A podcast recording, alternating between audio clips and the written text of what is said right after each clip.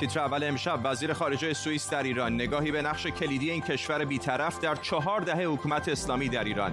گفتگوی تلفنی ملک سلمان و ترامپ پادشاه عربستان می‌گوید عادی سازی روابط با اسرائیل مشروط به تشکیل کشور مستقل فلسطینی است. و شروع دادگاه استرداد جولیان آسانج در لندن. آیا افشاگر اسرار آمریکا به این کشور مسترد خواهد شد؟ به تیتر اول خوش آمدید.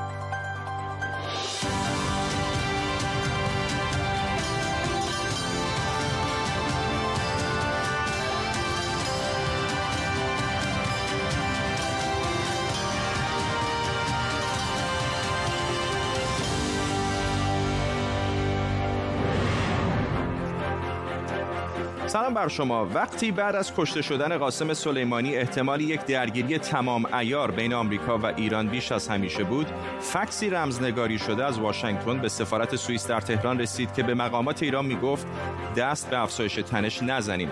این رو موقع وال استریت جورنال به نقل از یک مقام آمریکایی منتشر کرده بود. سوئیس از زمان قطع رابطه دیپلماتیک تهران و واشنگتن حافظ منافع آمریکا در ایران بوده. نقش سوئیس در این چهار دهه حساس کلیدی ولی بی سر و صدا بوده. حالا وزیر خارجه این کشور در ایرانه و درباره صلح توسعه اقتصادی و حقوق بشر با همتای ایرانیش گفتگو کرده. نقش سوئیس جدا از رابطه ایران و آمریکا حالا با راه اندازی کانال مالی برای ارسال دارو و مواد غذایی به ایران مهمتر از همیشه شده. در طول نیم ساعت آینده تیمی از خبرنگاران و کارشناسان ما را همراهی می‌کنند. پیش از همه بریم به پاریس جایی که همکارم نیلوفر پور ابراهیم از این شهر به ما پیوسته و جزئیات سفر وزیر خارجه سوئیس به ایران را هم دنبال کرده. نیلوفر. فرداد باید بگم تا اینجا وزیر خارجه سوئیس با همتای ایرانیش محمد جواد ظریف و حسن روحانی رئیس جمهوری ایران دیدار و گفتگو کرده. جزئیات زیادی از این گفتگوها بیرون نیامده. به غیر از البته توییت هایی که از طرف وزیر خارجه سوئیس منتشر شده گفته دیدارش با همتای ایرانیش محمد جواد ظریف پربار بوده و اشاره کرده به اینکه در مورد موضوعاتی مثل صلح حقوق بشر و روابط دو جانبه گفتگو کردن. هرچند که ایران ایران تلاش کرده که حالا این گفتگوها رو محدود بکنه به بگه که محدود شده به روابط اقتصادی و دو جانبه و حالا بحث های مربوط به منطقه و به خصوص کانال مالی. ولی خیلی سخته که باور کنیم فقط به این موضوع ها احتمالا ختم میشه با توجه به نقشی که سوئیس داره در به عنوان حافظ منافع آمریکا در ایران و وزیر خارجه سوئیس هم دو روز قبل از سفرش به تهران با مایک پومپو وزیر خارجه آمریکا گفتگو کرده بود که در اون گفتگو آقای پومپو اشاره کرده به نقشی که سوئیس داشته در این مدت در آزادی شهروندان آمریکایی در ایران. بنابراین یکی از موضوعات مهم می‌تونه شاید آزادی بقیه شهروندان آمریکایی در زندانهای ایران باشه. بحث دیگه کانال مالی سوئیس کانالی که با مجوز دفتر دارایی های خارجی وزارت خزانه داری آمریکا اوفک راه اندازی شده و گفت گفته میشه دو تراکنش مالی داشته برای کمک به ارسال غذا و دارو به ایران ولی سخنگوی وزارت خارجه ایران قبل از این گفته که نگرانی های همچنان دارن مطمئن نیستن از انگیزه های این کانال مالی با توجه به اینکه بر اساس این قراردادی که حالا امضا شده سوئیس تمام تمام داد و ها رو به وزارت خزانداری آمریکا منتقل می‌کنه. نیلوفر پور در پاریس ممنونم از تو. همونطور که گفتیم سوئیس نقش کلیدی در چهار دهه گذشته بازی کرده. چه کسی بهتر از یکی از سفیران این کشور در تهران که درباره نقش سوئیس در ایران بهمون بیشتر بگه؟ فیلیپ ولتی سفیر سابق سوئیس از زوریخ به ما پیوسته. جناب سفیر خیلی ها میگن که سوئیس نقش پیام رسان بین ایران و آمریکا رو بازی می‌کنه ولی به نظر میاد که هرچند کم سر و صدا اما این نقش خیلی کلیدی تر از اینها هست. شما به عنوان کسی که مدت ها سفیر سوئیس بودید در ایران چقدر می‌تونید تایید بکنید این کلیدی بودن نقش کشورتون رو در روابط ایران و آمریکا؟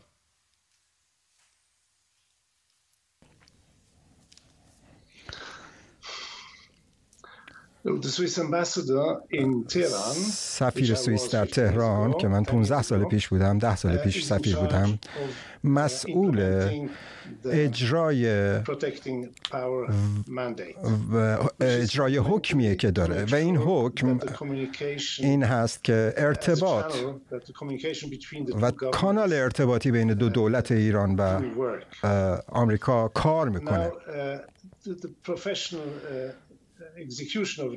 اجرای حرفه‌ای این حکم ایجاب می‌کنه که که ما باید بدونیم که جریان این کانال ارتباطی چی هست و باید کاملا بسیار وفادار بمونیم به این پیام ها و دقیقا پیامی رو ارسال بکنیم که منظور پیام فرستنده بوده.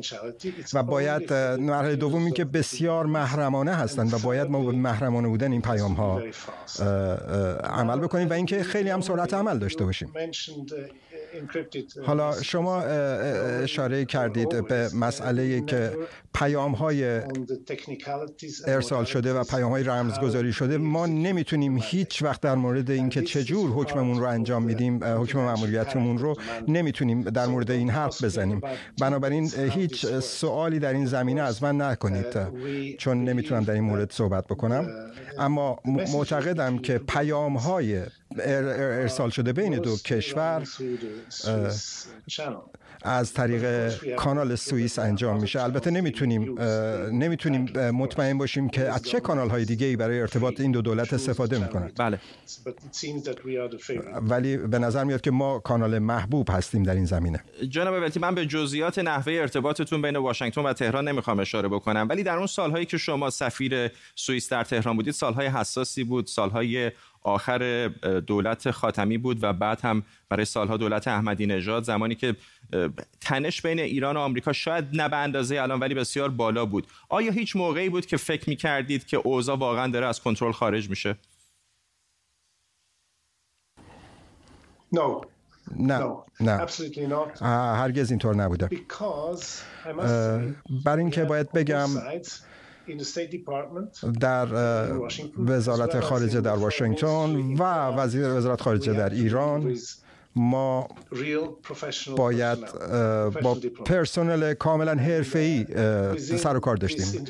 و در این چارچوب حرفه‌ای و این محیط حرفه‌ای ما می‌تونیم اعتماد داشته باشیم که هر کسی که در این مسیر دخیل هست کاملا حرفه‌ای عمل می‌کنه. بنابراین من همیشه مطمئن بودم که هیچ چیزی به انحراف کشیده نمیشه. حداقل در زمان من این اتفاق نیفتاد. و از از اون زمان به بعد هیچ وقت متوجه نشدم که یا ندیدم که چیزی از حوزه عمل این دیپلماتیک خارج بشه. محتوای کار ما در مورد محتوای دایالوگی بوده که بین دو کشور برقرار میشه. و این کار مشکلی. اما همیشه در هر دو طرف به خوبی تونستن از پس این کار بر بیان. و از طریق این کانال ارتباطی به صور حرفه‌ای با هم دیگه ارتباط برقرار کنن. بنابراین به نظر میاد که کاملا کاملا مناقشه ای در این کانال در این ابزار ارتباطی مناقشه و اشکالی پیش نیامده آقای ولتی همه معتقد هستند که سوئیس به حال کشوری بیطرف هست حتی در اتحادیه اروپا نیست. سعی می‌کنه سیاستاش مستقل باشه. ولی تحریم های آمریکا علیه ایران خب بسیار همه جانبه هست. شرکت های بین المللی که می‌خوان با ایران معامله بکنن این خطر وجود داره براشون که تحت تحریم های آمریکا قرار بگیرن. به نظر میاد که ایران یه نیم نگاهی هم به سوئیس داره به امید اینکه شاید یک راهکاری بتونه پیدا بکنه خارج از مکانیزم های فعلی که به کمک ایران بیاد برای تراکنش های مالی. فکر می‌کنید که چقدر دولت سوئیس می‌تونه نقش پررنگی در اینجا بازی بکنه و اصولا آیا چنین علاقه در سوئیس وجود داره که به ایران کمک بکنه؟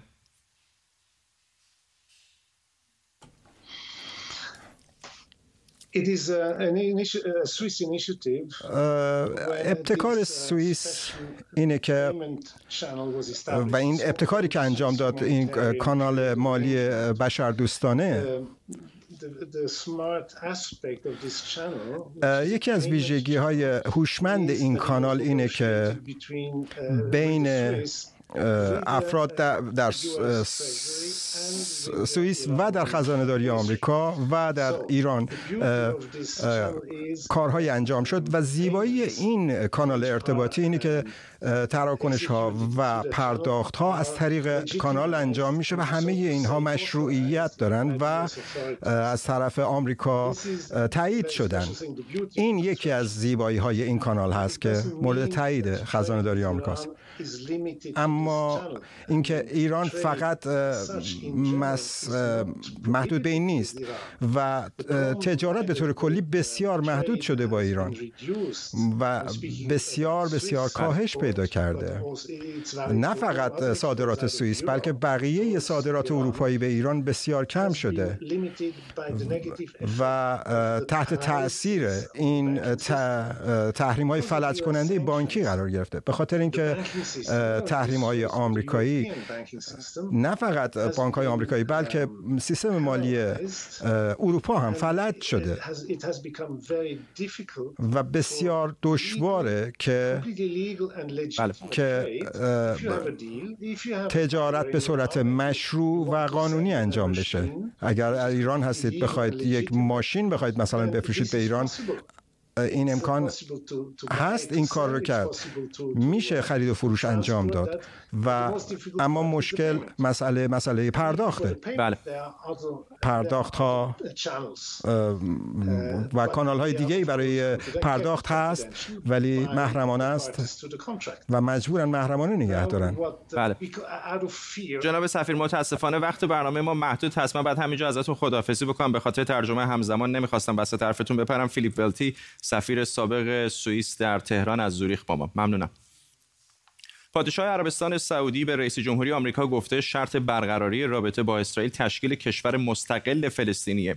ملک سلمان گفته که عربستان هنوز طرح صلح 2002 رو قابل اجرا می‌دونه. تحریک اسرائیل ایجاد کشور فلسطینی رو به رسمیت بشناسه و از سرزمین های اشغال شده در سال 1967 عقب نشینی کنه. مسعود الفک مدیر بخش فارسی العربیه از دبی با مساق الفک به شکلی عربستان برای خیلی از کشورهای منطقه شاید بشه لغت برادر بزرگتر رو ایفا می‌کنه. فکر می‌کنید این که عربستان سعودی برخلاف امارات حاضر نیست در شرایط فعلی اسرائیل رو به رسمیت بشناسه باهاش روابط عادی برقرار بکنه چقدر می‌تونه تاثیر بذاره رو کشورهای دیگر عرب منطقه که آمریکا امیدوار بود بتونه اونها رو متقاعد کنه با اسرائیل روابط دیپلماتیک برقرار کنه؟ با, با تشکر و سلام خدمت شما. مسلما موضع سعودی بسیار بسیار برای خود اسرائیل حتی پیش از آمریکا بسیار مهمه. چون سعودی در واقع نماینده بخش اعظم جهان اسلام هست به خاطر اینکه مقدسات اسلامی مهمترین مقدسات اسلامی در این کشور قرار داره. و یکی از مهمترین کشورهای عربی از لحاظ سیاسی مالی و از لحاظ قومیتی که تمام عرب ها ریششون به این کشور برمیگرده. در نتیجه موضع سعودی به نظر من برای اسرائیل یک موضع سرنوشت ساز خواهد بود برای ایجاد صلح. مسلما این موضوعی هم که سعودی گرفته ضرورتا در تضاد با موضع امارات نیست. چون سعودی در حقیقت خب ما دیدیم که هواپیمای هواپیمایی که به اسرائیل به امارات اومد از اسرائیل از آسمان سعودی عبور کرد و سعودی همچنین تأکید کرد امروز پادشاه سعودی که از تلاش های آمریکا برای برقراری صلح در منطقه حمایت می‌کنه.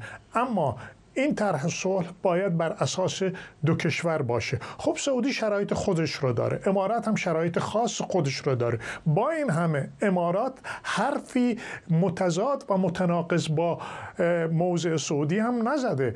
اگر به سخنان یک هفته پیش ولی عهد امارات برگردیم در ملاقات با شهروندان فلسطینی مقیم امارات تأکید کرد که امارات متحده عربی خواستار ایجاد دولت مستقل فلسطینی و به پایتختی قدس شرقی هست.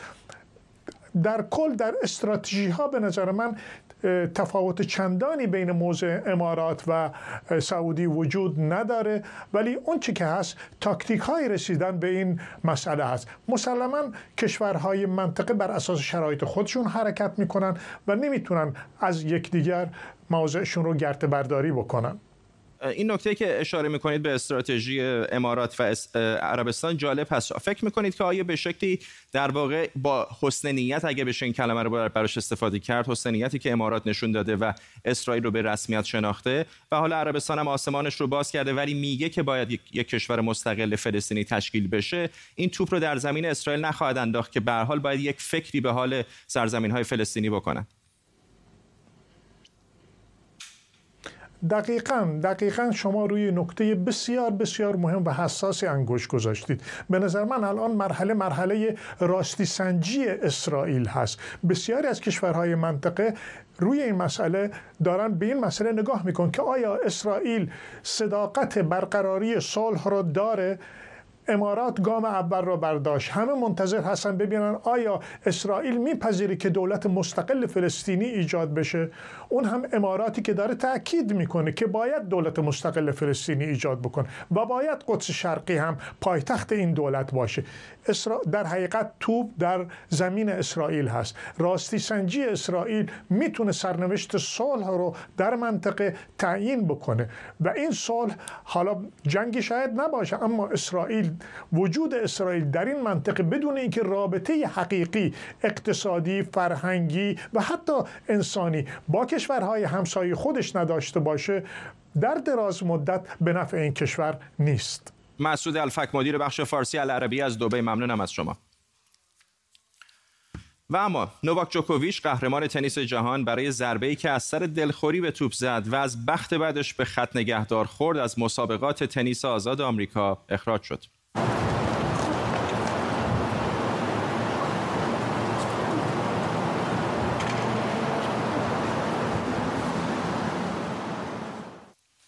منصور بهرامی تنیس باز حرفه‌ای از پاریس با ماست. آقای بهرامی چه صحنه عجیبی. اصلا تصورش رو می‌کردید که همچین اتفاقی ممکنه بیفته؟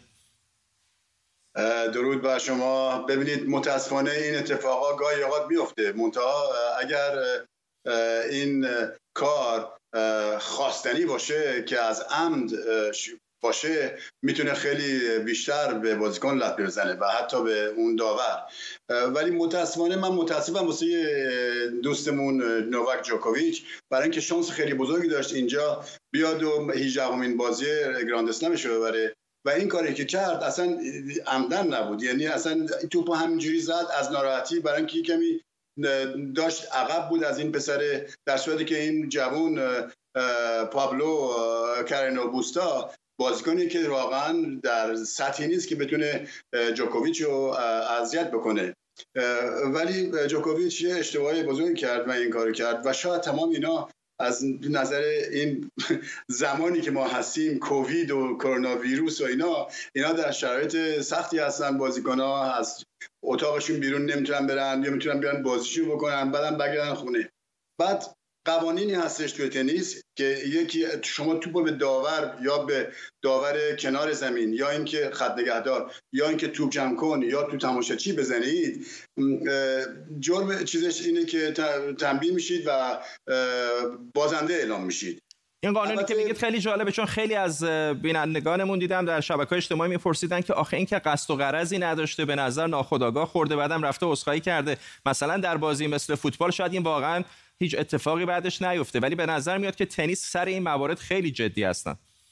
ببینید این با این کار می‌تونست خطرناک باشه. شما ببینید این خانم این توپ خود به گلوش. می‌تونه خیلی خطرناک باشه. یا مثلا فرض کنید 6 7 سانتی متر بالاتر بخوره به چشم این خانم که اصلا این خانم جوکوویچ نگاه نمی‌کرد. اگر نگاهش به جوکوویچ بود می‌تونست خودش سرش بکشه کنار و توپ بهش نخوره. ولی چون نگاه نمی‌کرد جوکوویچو این توپ بهش خورد و اگر می‌خورد مثلا به چشمش فکر کنید اصلا چشمش چشم چشم رو از دست می‌داد. در هر صورت این جوکوویچ خودش از این بابت خیلی متاسفه و همونجور هم که دیدیم که از همه هم عذرخواهی کرد و من امیدوارم که بتونه از سرش بیاد بیرون و بر مسابقات اوپن فرانسه بتونه بازی خوبی انجام بده. برای اینکه یکی از شانس های خیلی بالای مسابقات فرنچ اوپن هم هستش. ولی در هر صورت این مسائل پیش میاد و ممکن بود مثلا بتونن یه ارفاقی بهش بکنن مثلا بهش بگن خب حالا مثلا game penalty به جای اینکه مثلا بگن disqualify یعنی اصلا از بازی اخراجش بکنن بهش ازش یه game بگیرن که بشه یک ست به ضررش. آقای بهرام همچین اتفاقاتی پیش میاد. شما خودتون به صورت نمایشی هم تنیس بازی می‌کنید و حرکات خب خیلی پیچیده تری هم در مواردی انجام می‌دید. برای شما یا هم هیچ وقت همچین اتفاق مشابه افتاده بود؟ من برام اتفاق افتاده. مثلا شاید 40 40 50 سال پیش. نه این اواخر نه. ولی ممکنه شما یه موقع عمدن اگه شما این کارو بکنید که اصلا می‌تونید محروم شید. 6 ماه یه سال از تنیس محروم شید. ولی این چون کارش عمدی نبود حالا یه جریمه ممکنه 100 هزار 200 دلاری بهش بکنن و در ضمن جایزه پولیش هم نمی‌گیره و در ضمن امتیازایی هم که آورده پوانایی هم که آورده توی مسابقات اونم بهش بهش نمیدن.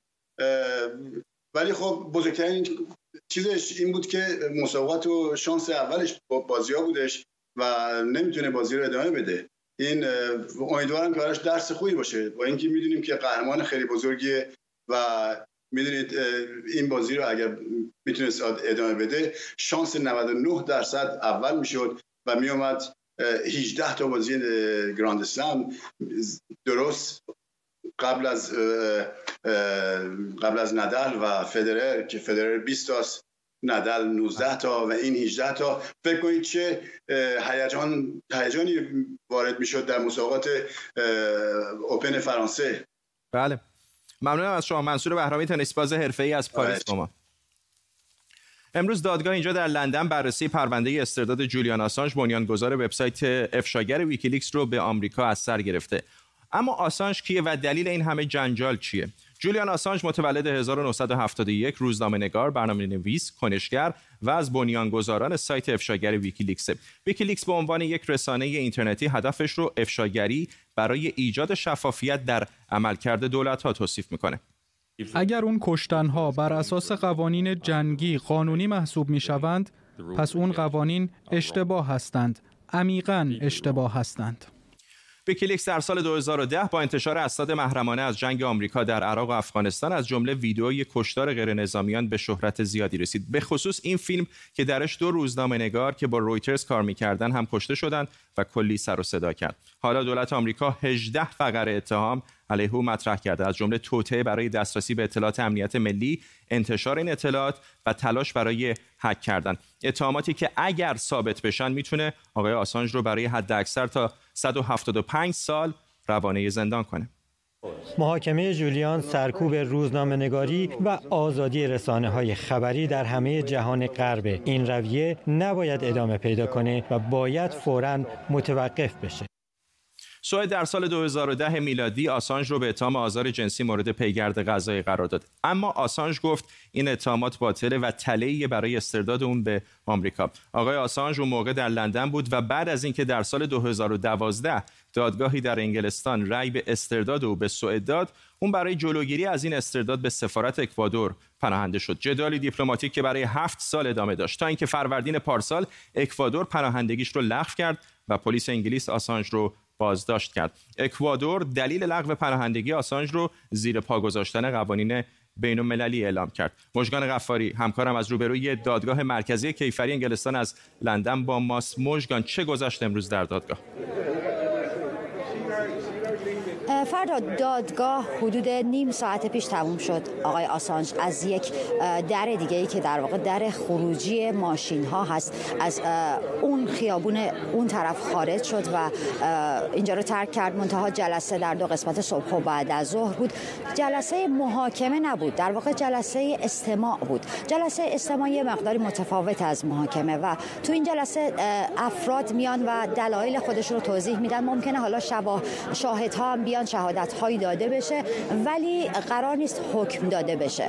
و این جلسه تا چهار هفته احتمالا این جلسات ادامه داره.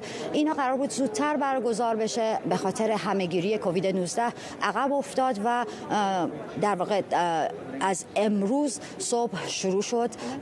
اینجا می‌بینیم که البته الان دیگه نمی‌بینیم. این پشت من از صبح افرادی بودند که در مخالفت با استرداد آقای آسانج تجمع کرده بودند شعار می‌دادند موزیک مینواختند و برنامه های مختلفی داشتند حالا تعدادشون یک چیزی حدود پنجاه نفر بود بیشتر یا کمتر گاهی اوقات. منتها اواخر ساعت جلسه همه منتقل شدن به اون خیابون اون طرف و منتظر خروج آقای آسانج بودن که البته داخل ماشین بود و کسی نتونست اونو ببینه یا تصویر مستقیمی از اون نداشتیم.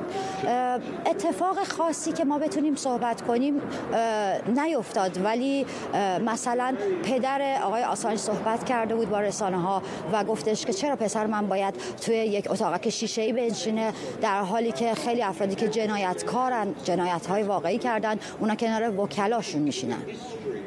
ممنونم از تو مژگان قفاری مژگان اشاره کرد به تظاهراتی که امروز در اولبیلی یا همین دادگاه مرکزی کیفری لندن برگزار شده بود در حمایت از آقای آسانج. تصاویر تصاویری که پیشتر در همین باره ضبط شده بود رو در سمت راست تصویر می‌دیدید. همونطور که مژگان هم اشاره کرد این دادگاه فعلا در محله استماع است و نتیجه نهاییش تا چند هفته دیگر معلوم خواهد شد. به این ترتیب می‌رسیم به پایان تیتر اول امشب. تا فردا بدرود.